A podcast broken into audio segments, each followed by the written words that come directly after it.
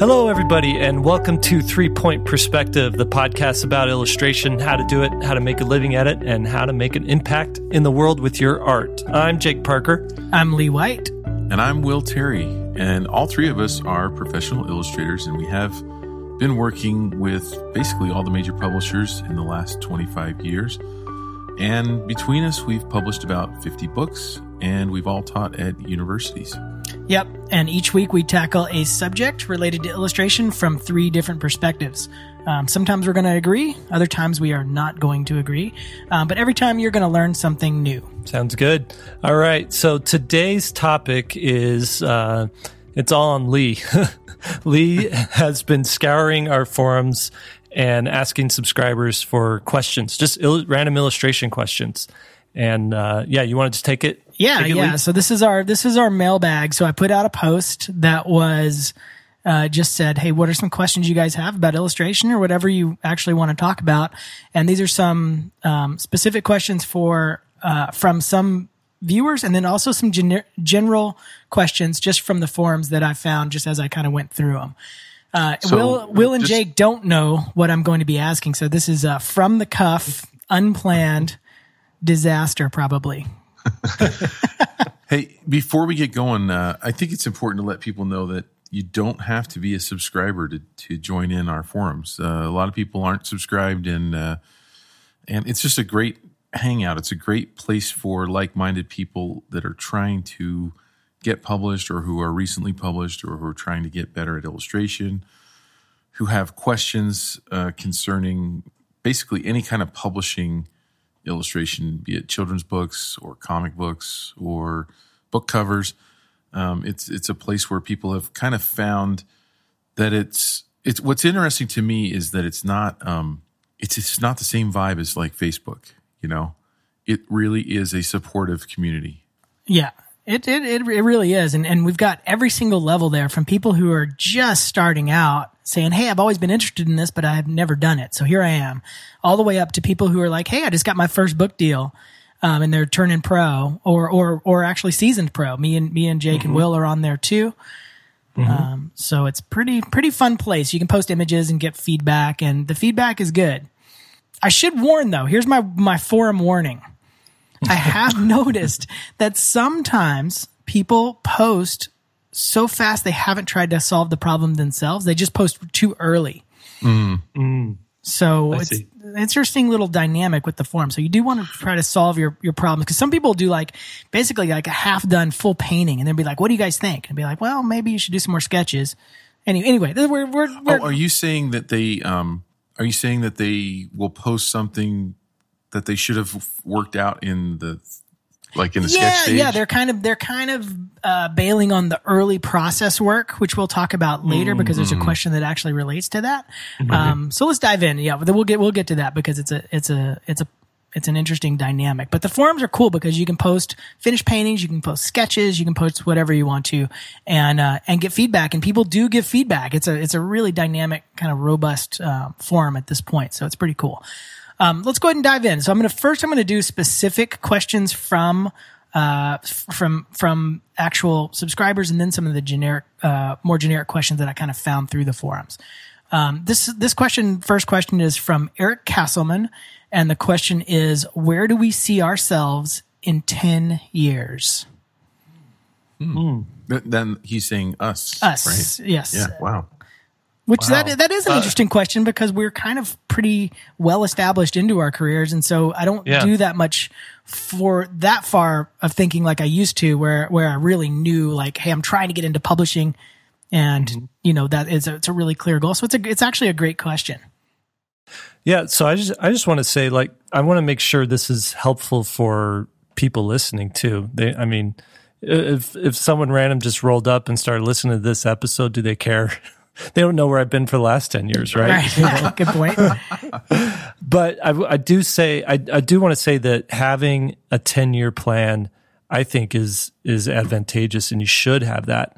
Um, I also have had five year plans and two year plans and one year plans. And currently I'm probably working on a five year plan right now.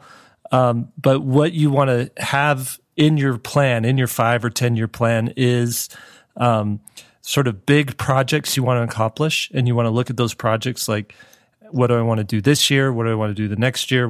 You know, maybe set a goal to do a project per year or a project every two years. Oftentimes, what happens is you get so involved in this one big project that you're working on. Maybe it's a graphic novel, maybe it's a children's book, maybe it's a you know a, a board game that you're designing, something like that, something that's that's beefy and big, and you keep noodling on it and you keep working on it and noodling on it and perfecting it. Oh, now I'm a better artist. So I'm going to redo the beginning, the first art that I did. And, and then another year passes. Well, now I'm better than that art. And so I'm going to redo that art again. And what happens is you get 10 years into this, into this project and you still haven't released anything. So, uh, or five years or whatever. So making an actual plan, I think helps you get the things done that you need to get done to advance your career and it sort of keeps you in check as you refer back to that plan. Now for me personally in the next 10 years let's see i, I turn 41 next month. Uh, so in, by the time i'm 51 i want to have another 10 children's books finished. I want to have uh, uh, maybe five graphic novels drawn. And uh, i'd like to I'd like to see what next level I could take some of those projects to, whether it's do they become um, something bigger than just the original story that I came up with? Are they a movie? Are they uh, uh, a, a TV show? Or are they a video game or something like that? I'd like to branch out and explore some other areas like that. Really good. Will, uh, do you know what you're going to do? Yeah. So, um, you know, where I've been, I've, I've, I've been illustrating children's books. I've been, uh, you know, I, I, had a long career doing editorial illustration and advertising illustration. And right now, I'm finding that I'm, I wouldn't call it burnout at all. I would say that I have matured. That's a better way to put it, right? I've matured mm-hmm. to the point where I really value the projects that I work on. And I don't, I'm not concerned with just getting another book out. Mm-hmm. So now that I'm, you know, we got Bonaparte Falls Apart out with Random House and I'm starting on the second book I'm really looking. I'm really excited to make that the series, and hopefully we get to keep making these books. And that's that's kind of the plan right now, as long as the sales are up. So that's fulfilling that creative side. But the the other side really is, and I I noticed this when I was when I was teaching at uh, the university, teaching illustration. Um, and I noticed it when I was a student is that most classes are that I've seen, and I've I've been in other teachers' classrooms it seems like the way that they teach illustration is to basically it, it's it's actually kind of easy in that you you show up at school they give assignments um, you know illustration assignments and then the the concepts of color design drawing all of those different concepts are kind of happen in the critique process which is a great way to do it mm-hmm.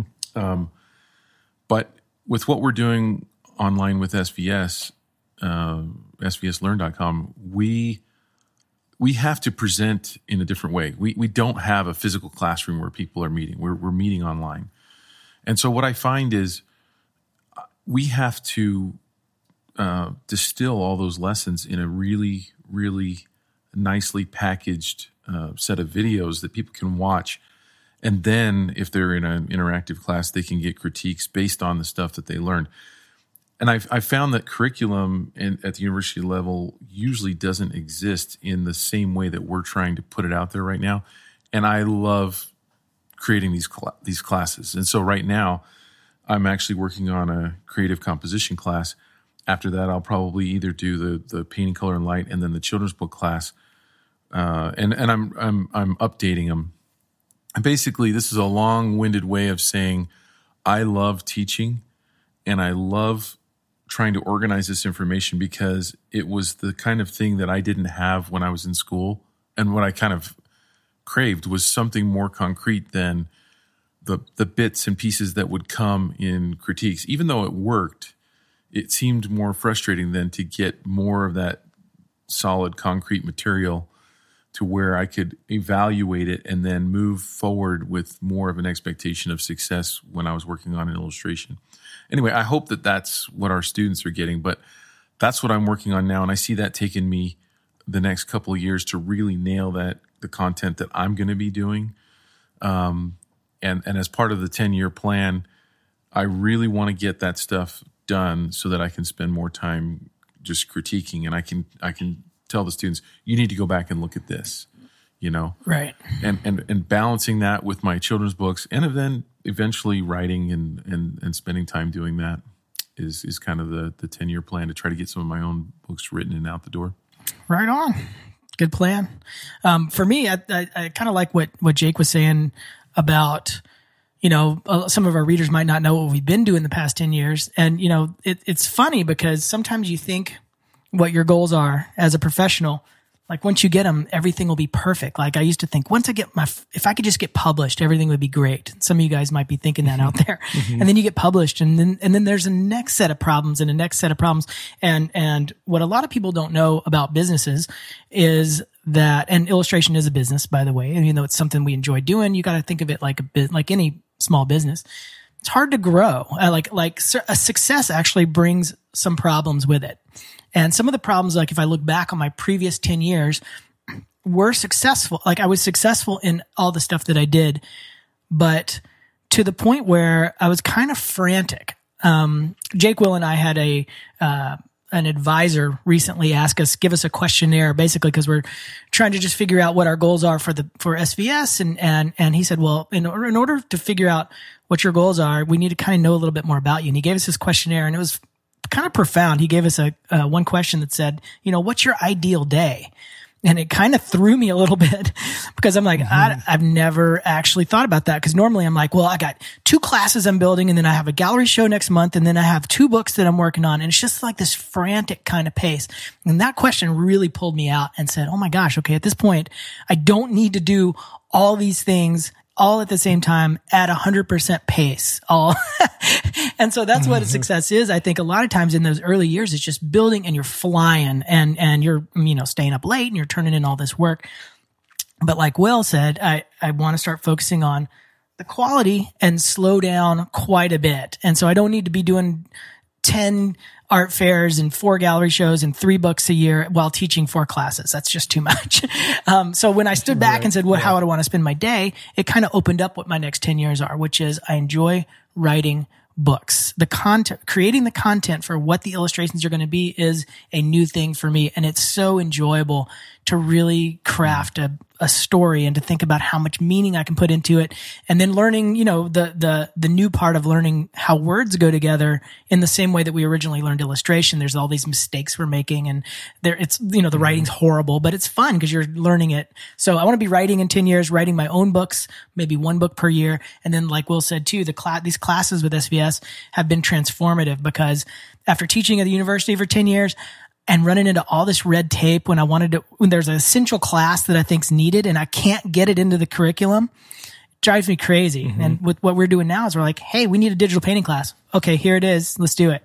and we can make whatever we want.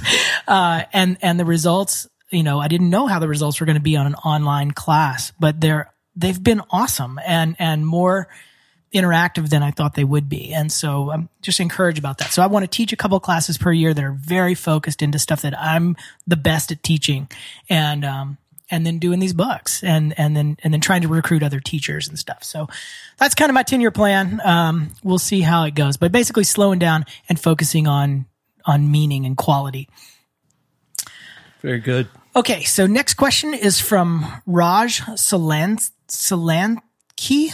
Maybe Solansky. We'll see about my typing skills on transferring some of these questions because I feel like an S should be in there, but maybe not.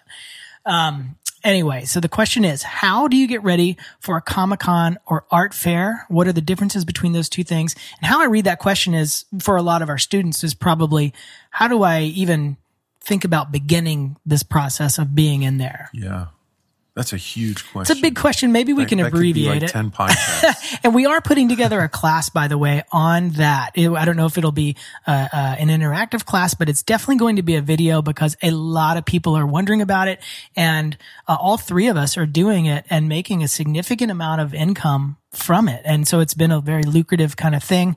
Um, but there's no rule book for a lot of this stuff. There's no guide. And so we're, each of us is having to figure out all these mistakes on our own and everybody's work is going to be different. So there's a little bit of variables, but there are some overlapping principles.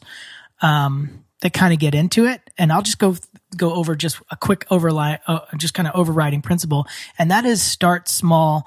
Try to gauge uh, interest in the work and what kind of work people are into. So the first step is what's the smallest thing you can do, and that is go to an art fair or go to a comic con and just look and see what the price points are. Watch people's booths who has work that you like or similar to yours. How much traffic are they getting? Are they making a lot of sales? Like basically your research and development.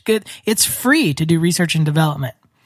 Yep. It's very expensive it's to jump quick. It's funny that you, it's funny that you said that because that was exactly what I thought when I heard the question is you got to go and it's surprising how many people are unprepared when they do a Kickstarter or when they do a convention. Yeah. And it's like you start asking them questions about their project, and it's obvious they're not a consumer of Kickstarter. They're not a consumer of conventions. And um, the thing that I would advise is when you're there, if you if you you know you should probably go to more than one convention, but try to reverse engineer what you're going to do by asking yourself this question: Which tables are you afraid to walk up to, and why? Mm-hmm. And which tables do you have no problem walking up to and why? And of course, you want to be the latter. But it's surprising to me how many people put on customer repellent at their booth. You know, they, they, figure out exactly what not to do. We should do a parody video on that sometime. It'd be good. yeah. how not to do it. that we'll cover that in the class for sure. But uh, but yeah, you, I want to I want to add to that though, Will. Um, how like what made you attracted to a booth? What made you stop and you know in your tracks? And if you look at that, that might that might also give you some answers as to how to set, set up your your booth. And also, if if yeah. you leave buying anything, like deconstruct that. Why did you buy from this person? Mm-hmm. You know. Yep. Yeah, and, and you can talk to people too at the at the cons or the art fairs. You can go in and, and if you see a booth you really like, you know, don't be don't be the person who wants every single answer, but you can have a couple of questions like, "Hey, where'd you get this banner printed?" Or where did you get this print bin? Or, you know, some, some other kind of question. Where do you get your work printed? Do you do it yourself? Just a couple of basic questions, but don't sit there and interview the artist for an hour because they're trying to work. Um, but you can ask questions, right, and I've yeah. had a lot of people, and most artists are very free with that information.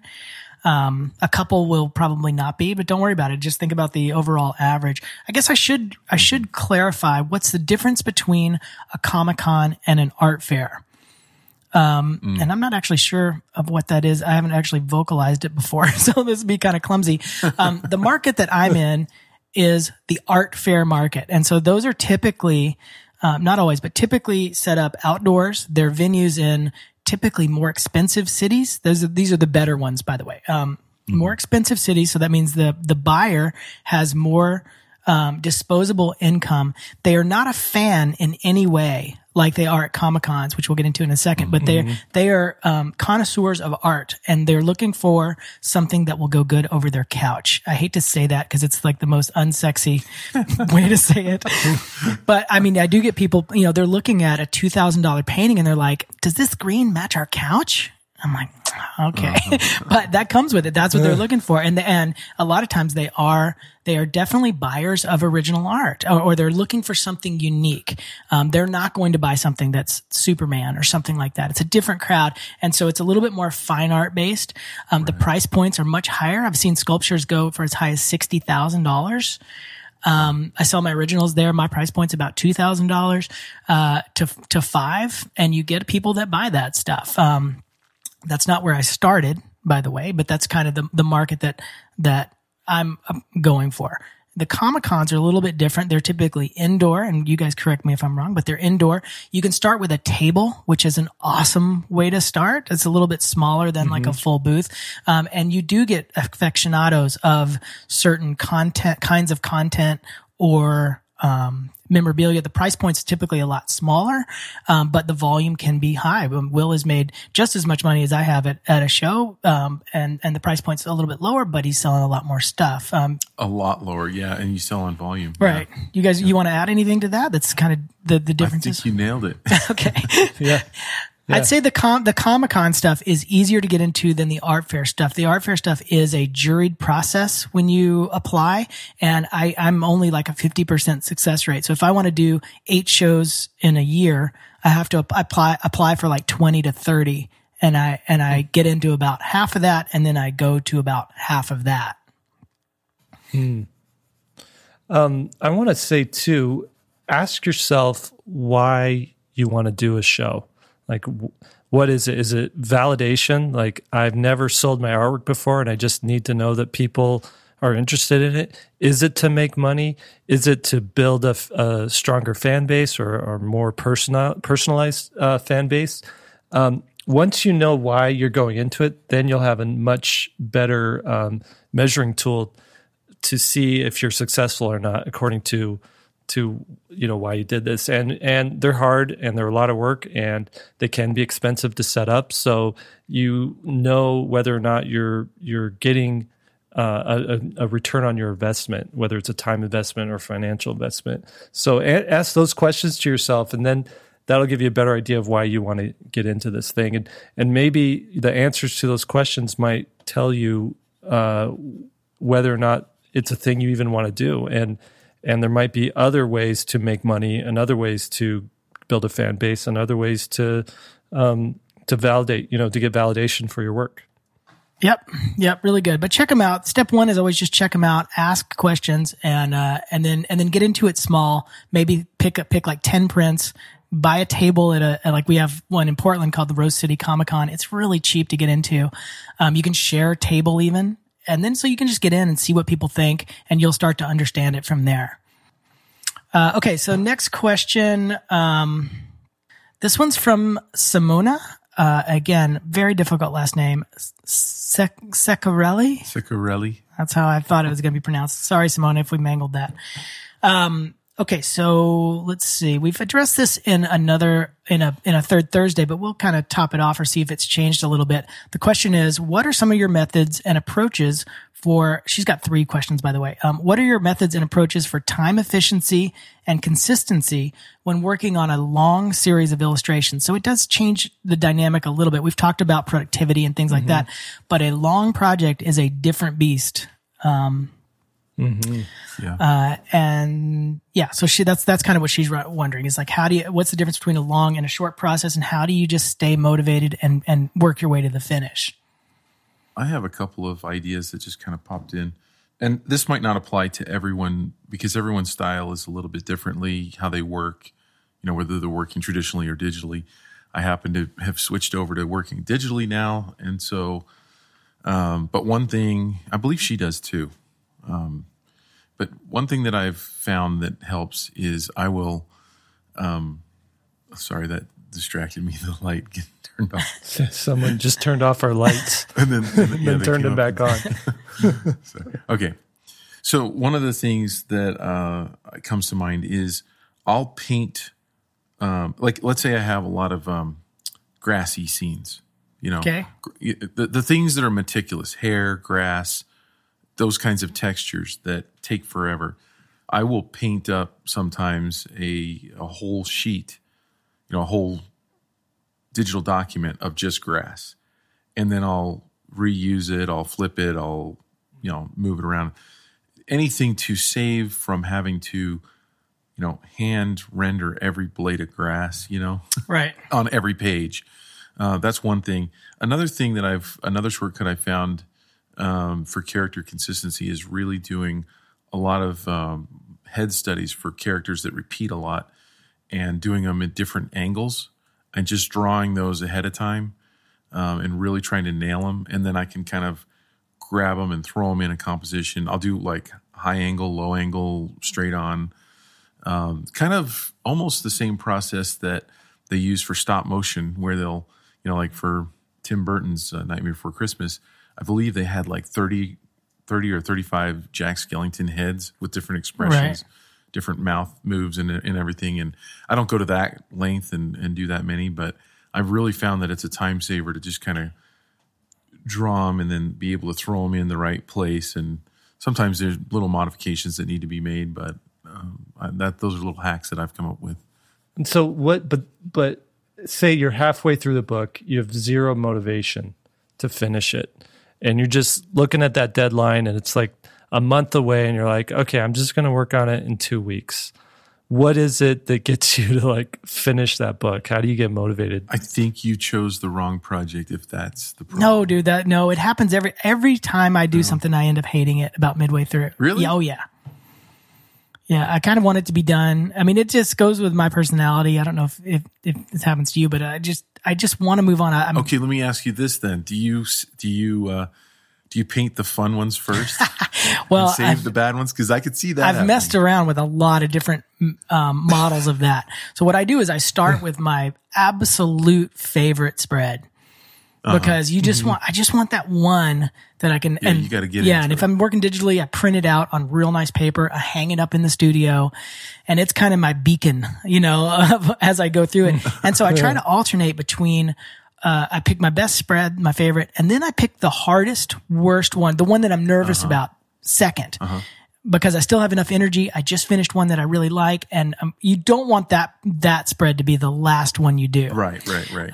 Right. And then I try. This is I've learned over a long period of time. It took a long time to learn this one. Is that I try to schedule it to where it's not a marathon and I'm only working on this one project and that's the only thing I'm seeing from the morning from the time I get up to the time I go to bed. I try to have other projects like a gal I'll try to have at least a couple of mm-hmm. paintings or something that I'm doing just for fun because if you just bear down on that one project, it will lead to burnout for sure. yeah, you start to get sick of it. Yeah, I. But it's funny because I'm the same way. I'll I I always save either the best or the second best for last. And by that, it's funny because like I when I was in school, I used to think, okay, every painting in the book has to be of equal value. No, some are utilitarian illustrations that just get you through the story. They're just moving it along, and they're boring, and they're not inspiring. Right? Yeah, you can't yeah. help it. it. It it happens. I always think back. I did this book project. This is probably twelve years ago now, so it shows you how bad this illustration was. But it was a utilitarian illustration, and I had to use the worst illustrative device, which is a idea bubble above the character's head because I wasn't a good storyteller. And I just I knew it at the time that it wasn't a good solution, but I just remember dreading painting that spread. Um, you know, and the, it's not going to be a great spread. I had other ones that were good from that book, but yeah, all spreads are not created equal. Yeah, I think for me, what I do is I make a visual ch- uh, checklist that that I can check off each step of the process, and I love looking at that thing, and I love coloring in the little squares that said I finished it. So I'll have um, layouts, rough sketches, final line work, color, and each of those are their own column, and each of them have a little box for every page. And then I could just go through and, and be like, okay, you know, today I was able to color in five boxes. You know, I did two. Uh, you know, I, I sketched out five pages. That's good, and and and that kind of keeps me motivated because I'm I like that visual. I like visually seeing that this thing is actually getting finished. That's So- cool. So That's a good helps, one. and it just it. The other thing too is is what you want to do is if you haven't done a project like this before, it's your first big project. Time how long it takes to do um, the first couple of illustrations, and just take very close notes of of how long you spent on it. And then you can use that to plan out the rest of the book and budget your time for the rest of the book, and and that way you don't you know you're not scrambling at the end and you're spreading this out over you know a, a good amount of times and and so that you you you can f- fit in other projects in the middle so that you don't get bored with this Yeah. I, I just realized something with that topic. I have that's why one of the reasons why I love having these. Uh, well, I love doing Third Thursday and now this podcast is I'm learning. I, I've never talked about this before with anybody. You know, like do, do you guys do the same thing? Do you save the good ones for last, or you do the best one first, and things like that? i actually will do um i kind of do what will or what lee was saying is i'll do maybe not the best favorite spread first uh, but i'll do one that i'm really looking forward to. And that also the publisher a lot of times wants to see one just so they know you're going to do it in the style that they're expecting and and just make sure that like everything's working to to what they're planning on so i'll pick one that has you know some fun stuff in it and do that but usually i'll save some of the the better ones for last. Hmm. Another little tip that I might just bring in, it, it doesn't really relate, but it does in another way, is that I don't ever tell my editor how far along I actually am. I'm, I'm like, I get further than what they think I am in case something goes wrong and I need more time for something in case I get sick or whatever.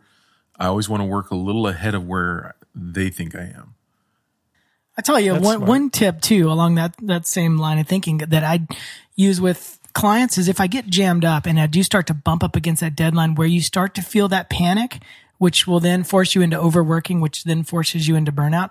I contact the my client early now and just say, "Can I have another week? Can I have another month?" I always ask for more than I'm actually needing, and I'd mm-hmm. say 95% of the time they're like, oh yeah, no, yeah, sure. I mean, they, they don't even care. They don't even push back at all most of the time. Sometimes mm. there is a hard deadline.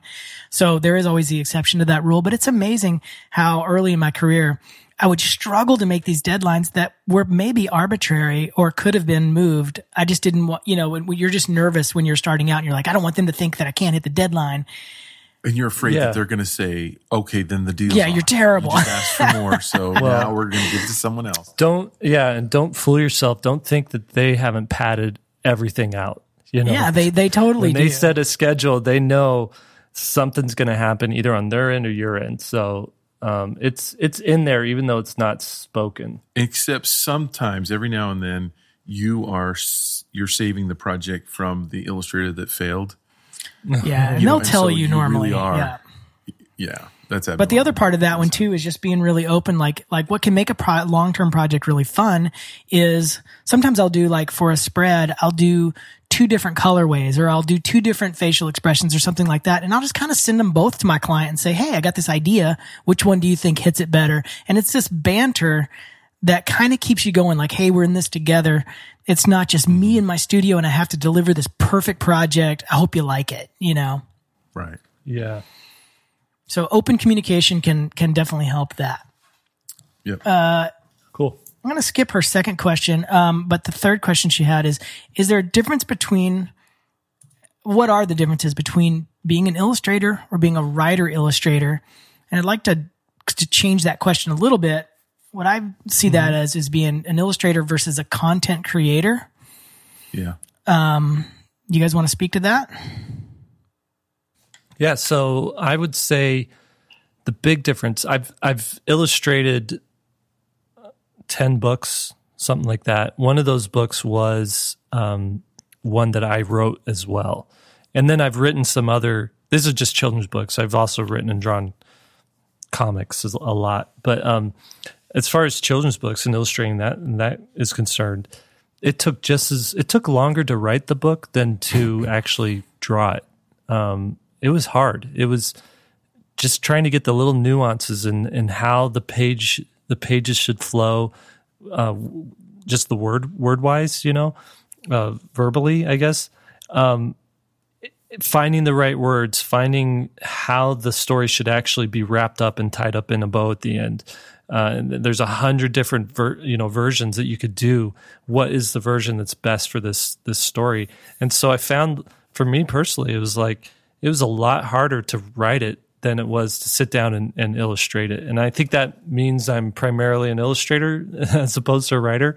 I, I do come up with a lot of stories and, and come up with things like that. But the main, I think the main difference between the two is you are responsible for creating the entire world and motivating your characters and finding what drives them and finding what hurts them and and how they deal with those things. Um, whereas I feel like w- illustrating a book, you're handed a script, it's all figured out, or a manuscript, it's all figured out. You just have to visualize it, and uh, some of that hard work's already been done. You know, Yeah. I think though with the with the content creator, you're ensuring your own longevity in the in this career. I, don't, I mean, it's not like you have to be only one or the other, but if you are a content right. creator and you're making things, there's never a time where it runs out. Like if You're you, waiting. yeah, like you're waiting, yeah, you're waiting for the phone to ring. There's nothing more anxiety producing than not having work. And then you're just hoping somebody calls you. Um, right. whereas if you're a content creator, you just keep moving, you keep moving forward. And, and, and then a lot of times clients relate to that stuff that you're making on your own. They'll give you other projects. Um, kind of like Will's, uh, Bonaparte book, actually. He's doing all this, these drawings and then a client sees it and says, Hey, he'd be perfect for this project. And then he gets a, a regular illustration gig out of the thing that he was content creating. Yeah.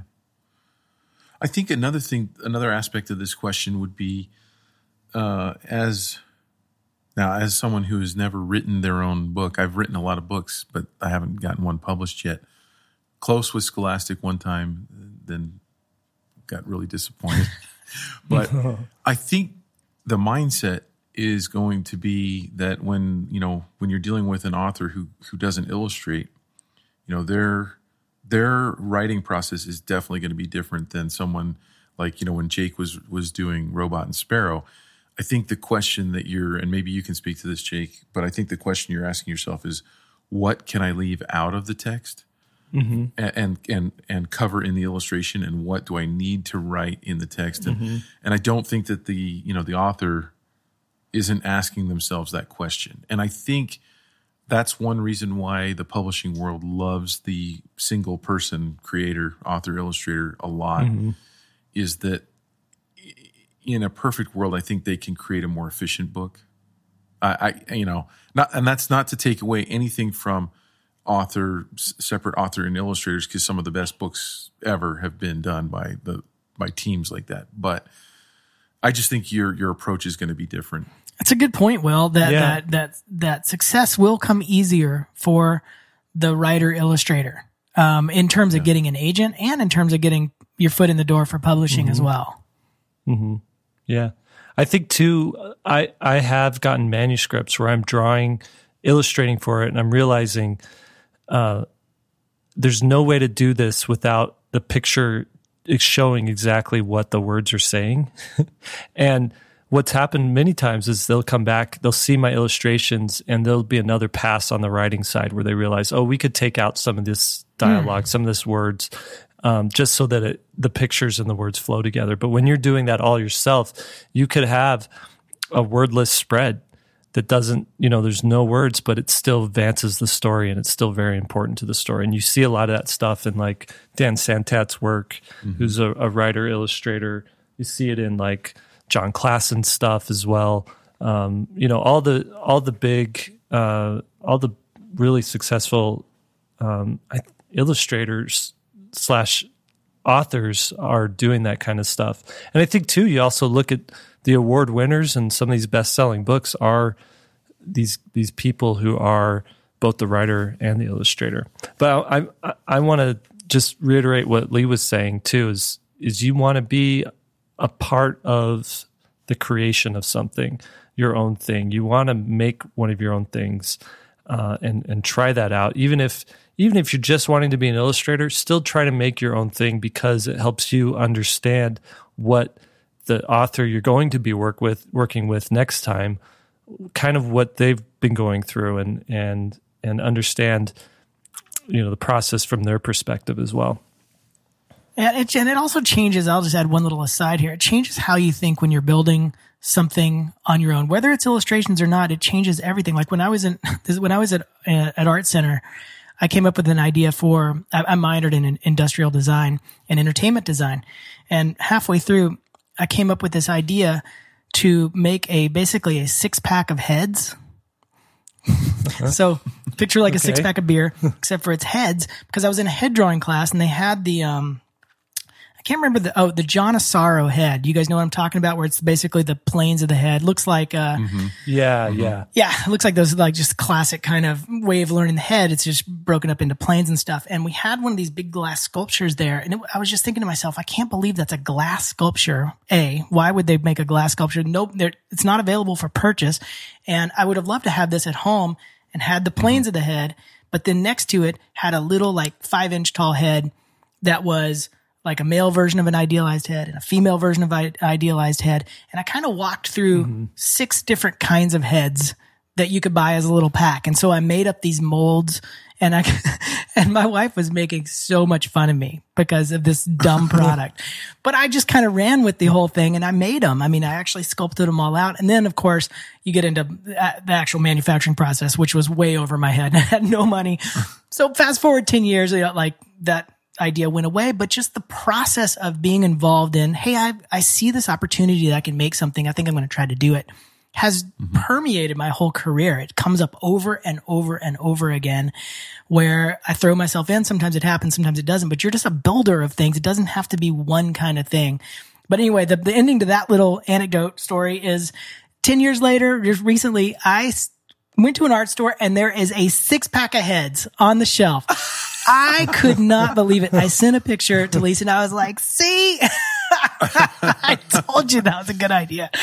What flavor were they? Oh my gosh. It was almost exactly what I sculpted. I mean, I'm, I don't even want to look it up on who, if it's somebody I went to school with, I'm going to be really angry.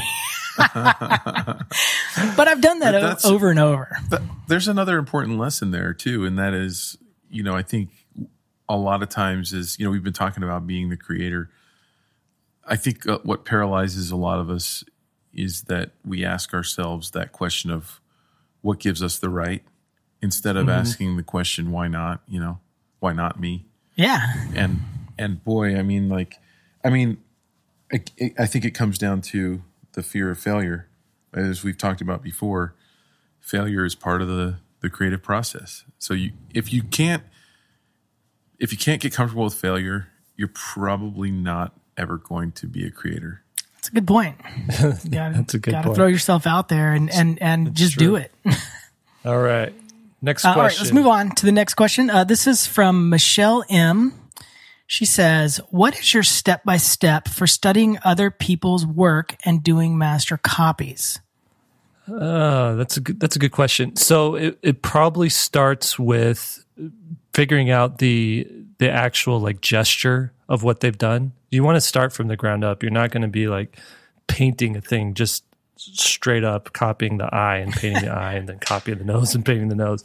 You want to get the the the gesture of it. You know, how are they sitting in the chair or how are they running? If it's a figure that you're doing, or you know, if it's if it's something else, like what is the actual structure of it? Um, so it goes gesture, then it goes structure. So making sure that um, uh, you know the planes are right on the on the head, the head's positioned right and then I think you start building in and you and you work on shadow, light, color. Uh, a lot of times you might be able to find books on how you know if it's someone really well known, there, there'll be process books to show some of the steps of how they of how they work or or people have, have trained that way and you might want to go and, and follow that same pattern. You know they'll put in the dark umber first and sort of build it up from that. And um, I, I I think that's that's how I would do it. You know, if if you want to do someone that's maybe it's a children's book illustrator who's contemporary that's working today, um, uh, I would I would go about it the same the same process and maybe even contact them and just say what's your process? And and try to uh, try to follow the same thing and uh, and then see how you can apply all that to your own stuff. I don't know. What do you guys think? I I think there's a step before that. I think all that is definitely solid eh, for once you're producing. But I think the bigger question for master copies is which master copy are you doing? Like, why are you copying this thing? I mean, just in a mm-hmm. base, broad kind of question. And, and where that leads me is, is, is the dream portfolio assignment that I've been giving that for years now mm-hmm. that is put together 10 to 20 pieces of work that you wish that you did. I mean, literally just right in line with like, if I could snap my fingers and be as good as I could possibly be, this grouping would be it.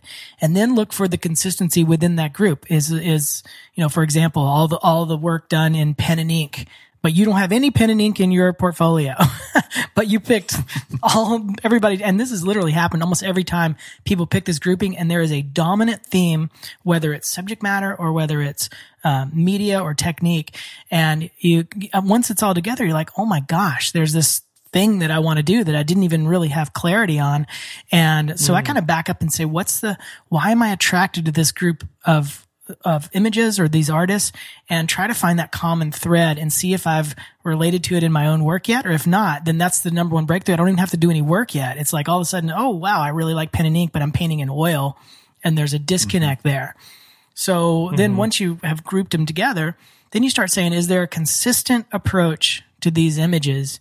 That is. And once you figure that out it's awesome. You're like oh everybody uses like this dark accent black or everybody's using real flat colors or some other kind of thing. So then you kind of you're just going through and just checking off why you pick this group and the similarities and the differences between them and then once you've got all that down that's when you get into actually starting to make the work. And then it's in, then it's a little bit more informed instead of like what Jake was originally saying like oh there's you know you don't want to start out oh I just picked this image randomly and now I'm painting the eye um, mm-hmm. You know, you want it to be more informed than that. And so once I have my images together and then I know kind of why that image is, why I picked that grouping of images, I, st- I break down each one of them in detail. Like there's dark darks here or, the, or there's an underpainting showing here or, you know, whatever kind of thing you can find. They're using diagonal compositions in all of them. I just write it all out. I have arrows pointing to stuff. It comes a diagram and I study the image first and then I actually make the image. And so there's, you know, like four steps before I'm actually putting pigment on paper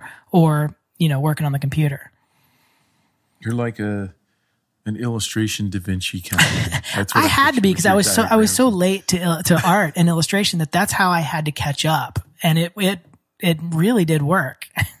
That's uh, that is awesome. It's an awesome story. I, I think about you a lot in terms of that. Like it, it took me so long and it, you just kind of sped right in but it's yeah you can i think you can accelerate by being smart and and and making deliberate moves like that. One for me and and this is when i re- reverse engineer kind of my my process because i definitely had people that i was looking like and i've talked about them before um, people that i was i probably copied too much in my style early on. But one of the things that i really tried to do, and I never verbalized this, and no one ever told me to do this, but I really wanted to get to know the artist through their work and mm-hmm. understand, mm-hmm. try to understand, like, why did they make that decision? Oh, it's because if they didn't, it would have made it harder. And and specifically, I'm thinking of like stylizations because my work is is stylized. It's it's it's not what you would mm-hmm. call realistic, and so I'm, you know, you're you're making shorthand statements for let's say facial features, or you're making shorthand statements for complex objects such as a tree with with you know millions of leaves, right? And and I would say I would ask, you know, I would see the shapes that they were making, and I would go, oh, you can you can you can see it this way, and that this is what they're trying to solve. This this is the problem they're trying to solve, and uh, that really helped me as an artist to be able to say, it doesn't have to be the way that I thought it was in my mind. And again, as you're a, an early illustrator, you're basically doing everything wrong, right? When you're starting out. so I would say, well, obviously my initial intuition was wrong. So how did they solve that problem? And it helps. It, it helps so much. Awesome. Yeah, that's cool. Awesome. Yeah, you guys should be doing master copies. That, that's that's for sure, and doing putting these things together and and and analyzing work in this way. The one of the big things I always advocate against is the advice to just draw a lot. I mean, it's good advice, but in the in the most generic way. Um, if you're if you're if you're drawing and painting all the time, but with a purpose of some to move yourself forward, it's going to accelerate you, you know, light years. Yeah, I feel like I feel like I say this so much, but when you are learning an instrument, you're not just told to just play whatever you want. Just figure out what all those buttons do on the piano. Right. Buttons, what all the keys do on the piano. Jake's talking about his 1980s um, synthesizer that he plays. Yeah. but you're never told that. You're always told, here's Twinkle Twinkle Little Star. You know, here's what the note is. Now play it. And before you're ever writing your own music, you've memorized, you know, a hundred different pieces uh, that you could play, or or you you can look at music and read it. And I I feel like that is always skipped in art. Yeah. People think, oh, I I have to just come up with it on my own. It's the same with writing. It's it's you, a weird thing with writing. Really become fluent. Yeah, with writing and illustration and or, or art, visual art. It's the only creative field that does that. I mean, if you look at martial arts, there's a path. If you look at music, there's a path. If you look at sports and athletes, there's a path. For us, it's just like, just do whatever you want to and hope it's good. it's really bizarre.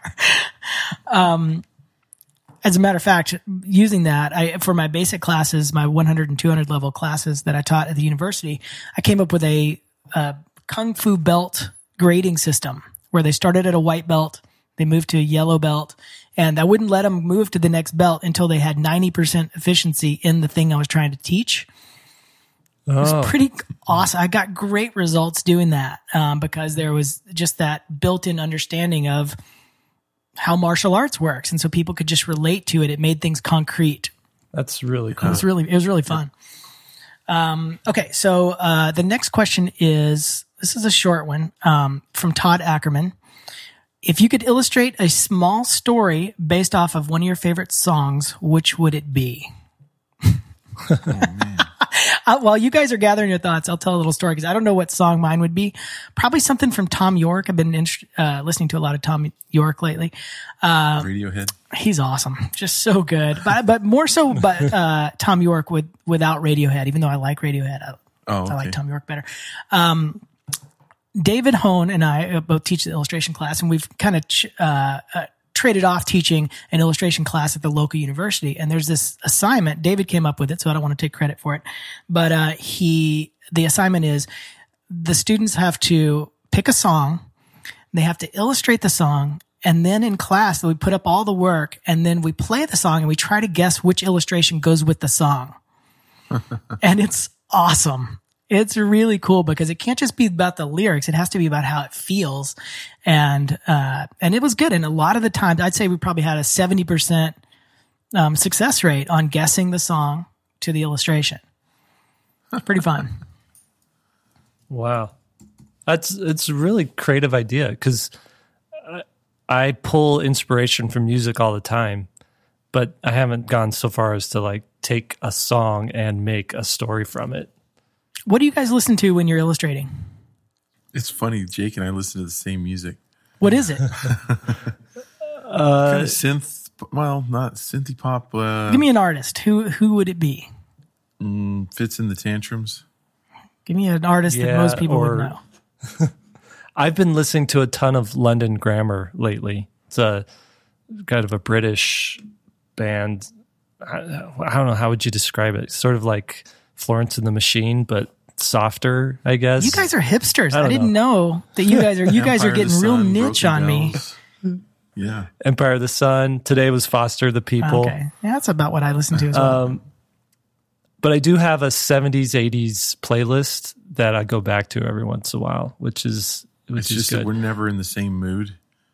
So when, when he throws that on, I'm just like, not. Come on, Jake. um, I think if I were to do, uh, if I were to do a book, like a children's book based on a song, I would probably pick a song by the Beatles because I know it would sell really well. Good point. And Good point. the song I would pick, I would probably do "Help" by the Beatles. Um, I think it's it'd be a great children's book. When I was younger, so much younger than today, I never needed anybody's help in any way. But now these days are gone, and I'm not so self assured. Now I find I've changed my mind. I've opened up the doors. Help me if you can. I'm feeling down, and I do appreciate you being around. Like it's just got a good message, and I could see so many opportunities to do like visuals with that. That's interesting. That is interesting. You get s- Lee's like, I don't see it. no. I, it isn't. No, I'm just thinking about the, the copyright ramifications. Of, yeah. I actually illustrated "Permission to Love." Um, who's that one by? I'm trying. I'm drawing a blank. If you Google "Permission to Love," um, I, I made these dancing penguins that, that go with it, and I put it on my YouTube channel. if you Google that, put on your safe search just in case. Yeah.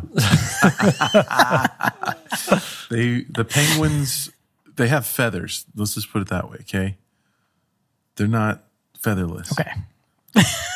It would be cool to do something like, you know, smells like Teen Spirit and to do, see what you could do with that. I don't even know what the lyrics are for that. I can No, never I understand. think you Kurt can. Did you ever hear Tori Amos's version of of that song? No. Oh, it's No. so good. I, I'm listening to it right after. It's so good. right it's I this like it better than the um than the Nirvana than the Nirvana one for sure. But, but it's the first time you can Really? you really get the the the brunt of what the song is.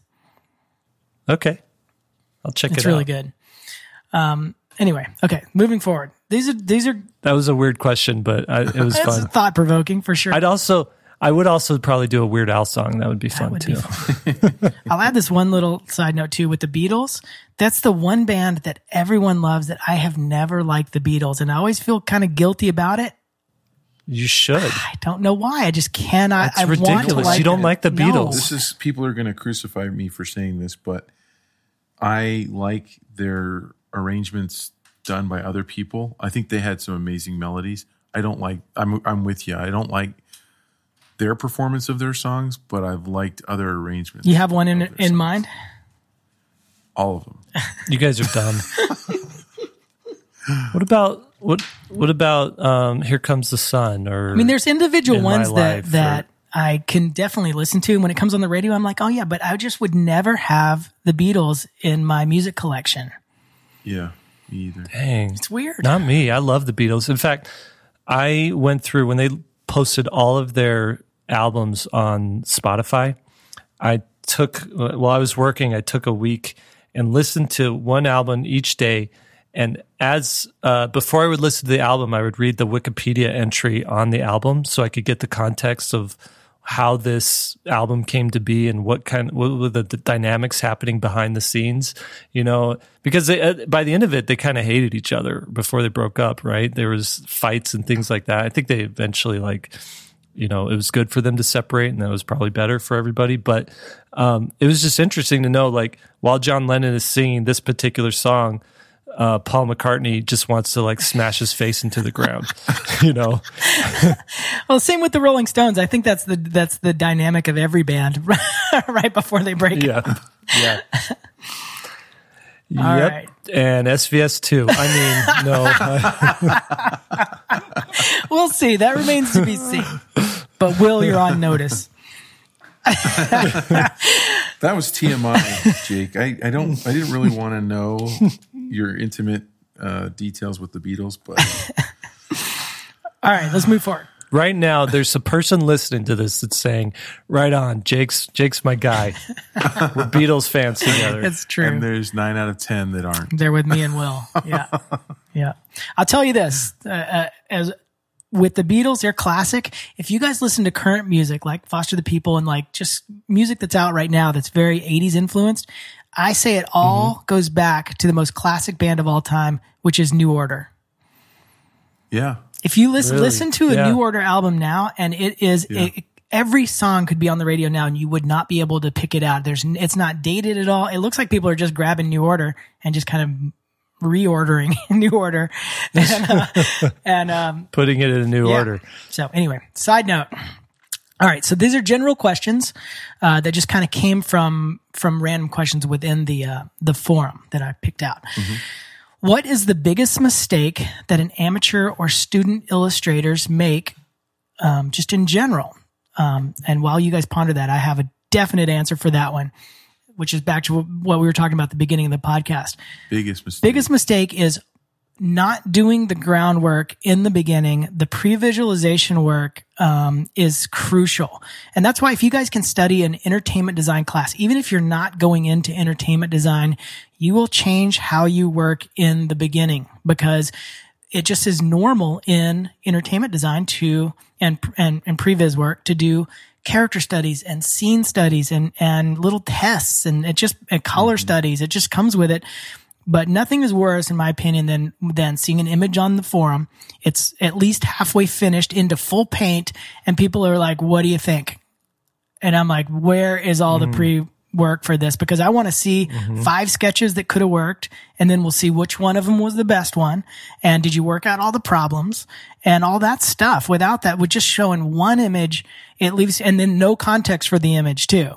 And so it's just a weak way to work, in my opinion, when it should be post five sketches, give a little write up of the, what you're trying to say and what the image should feel like and what you're trying to leave the viewer with and, and give the people who are viewing it some backstory so we can in, pick it in an informed way and not just be like, oh, it looks cool or, or I don't like the, the, what happens is people post the image and then people start to micro focus. Well, like, I don't think the pinky is long enough, you know, or, or your perspective could be a little lower when the whole image isn't actually working as a narrative.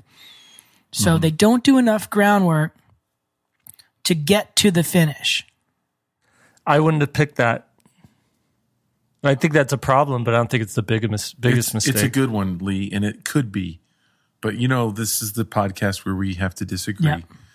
or else it's not interesting. What, what, what, would you say it is, Jake? Are you disagreeing? What, what, what is it to you? Okay, so Will? so Lee is not wrong. I I like your answer a lot, uh, but I think for me, and it happened today. We we were talking about this today, Jake. So we have an intern working with us who I had um, a few years ago, and I was teaching at the university at UVU in my illustration class, and she is doing great things right now. And as she left, we we told her, "Well, you we knew you were going to make it. You were going to be good."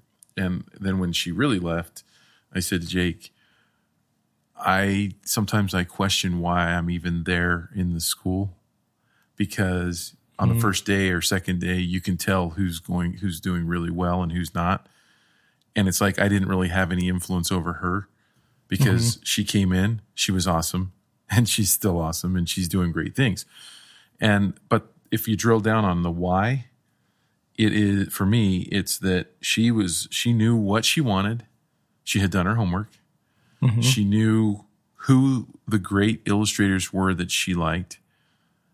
And it surprises me how many of my students have no clue who's doing the work that they want to do. Mm-hmm. You know, they, they don't yeah. know. So, and the analogy that I use is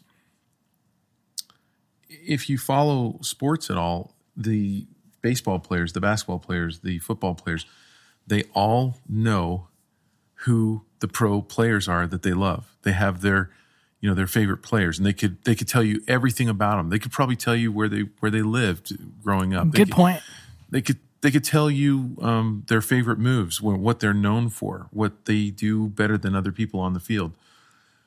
And they can tell you this when they're in high school. Mm-hmm. and these kids that i'm talking about are in college and they have no clue.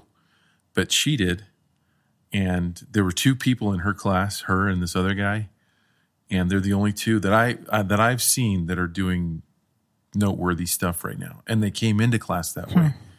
and it wasn't because they were just gifted; it was because mm-hmm. they were observant and they were taking notes. Mm-hmm. So, yeah, I I kind of agree with that, Will. I actually I really do agree with that. I, and and mine is is a tangent of that in that I think they like you said, they don't know what they want. They don't know what an illustrator actually does day to day, right? They've never sat with an illustrator and saw what they've done, you know, maybe interned with them for a week or something like that and just seeing what the job entails. They don't know what the job entails at a at a, a animation studio. Uh, they don't even know what jobs are available, right?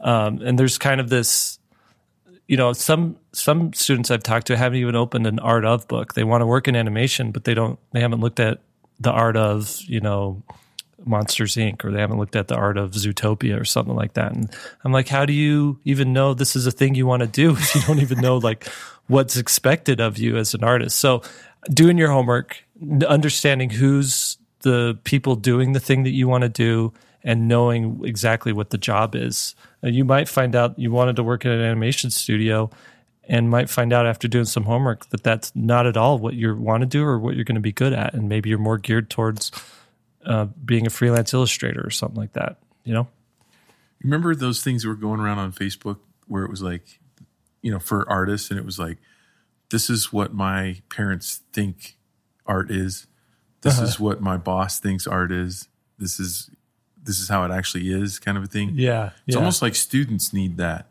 It's like they, they don't, you know, cause it's like, this is what the student thinks their career is going to be like. Yeah. Know? Oh, that'd be funny. Right. That'd be good. All right. Should we wrap it up or do you want to, do you guys want to do one more or we're kind of getting to the end Yeah, of our. we've been going for about an hour. Um, let's uh, let me see. There's a couple things, just quick hits. Let, why don't we do that? Let's do this like kind of a quick one or two sentence kind of thing. Um, how can I do? How can I do better in contests? And should I enter? My quick answer for that is yes, you should enter because it gets your work out there. And like we talked about earlier, being a content creator and being comfortable in this field means putting your work out there and contests are a great way to do it. The one thing I want to add here, and it's a big one, is read the fine print in the contest that you're entering because I've seen two that were actually post- posted to our forum and everybody's like, Oh, this is a great contest. Let's enter it. And once I read the fine print, I said, stop, do not enter this contest under any circumstances because the contest wants to own all the work, including the copyright and everything. So any contest you enter, you should keep the copyright and the the com- the place that you're entering the contest should not be able to use your image uh, without payment or without any kind of notification or anything like that. So just be careful. They're trying to get free work by running a contest. That's right. And and there's a lot of them out there, and some of them do it uh, purposely, some of them do it uh, unknowingly. Um, but just be careful with that. I'd say in, in order to do better in a contest, you really need to take the winners and deconstruct them and make a list of how they beat your image. And you, and it, and you've got to be humble. You've got to you've really got to um, you know just dissect it and and make that list and just say this is what they did do better than me and start to incorporate those things in your work.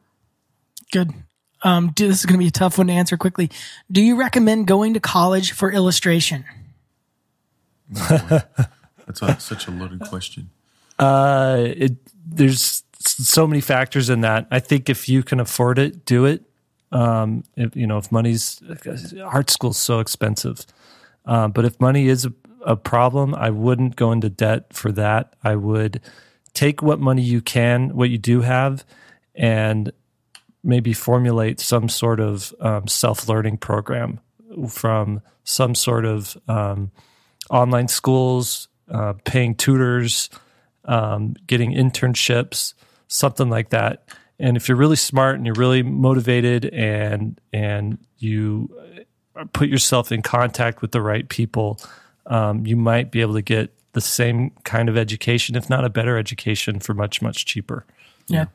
you you're going to find people that will that have experiences where they love their college experience and can can say definitively they would not be, have the jobs that they have without it. You'll find people that say it was a waste of money. Same with online. So there is no answer. There's no you know way to answer that other than you need to do the homework yourself and and specifically with the programs you're thinking about going into because they're definitely not all created equal.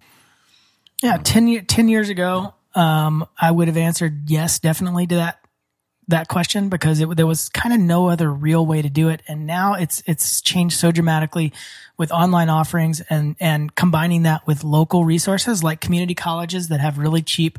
Uh, you know, brick and mortar classes that you can go into, figure drawing sessions that are everywhere, um, and just the availability of so such a wide array of choices and the kind of this eclectic buffet where you can custom build your education. I almost think now that could be a better solution than going to a degree program, which now I think is becoming more limited because a degree program has uh, only its resources within X amount of miles around the school. Those are the people that you're going to learn from. Whereas an online a combination, local city for the brick and mortar stuff, and then online stuff, you can pick from the whole world.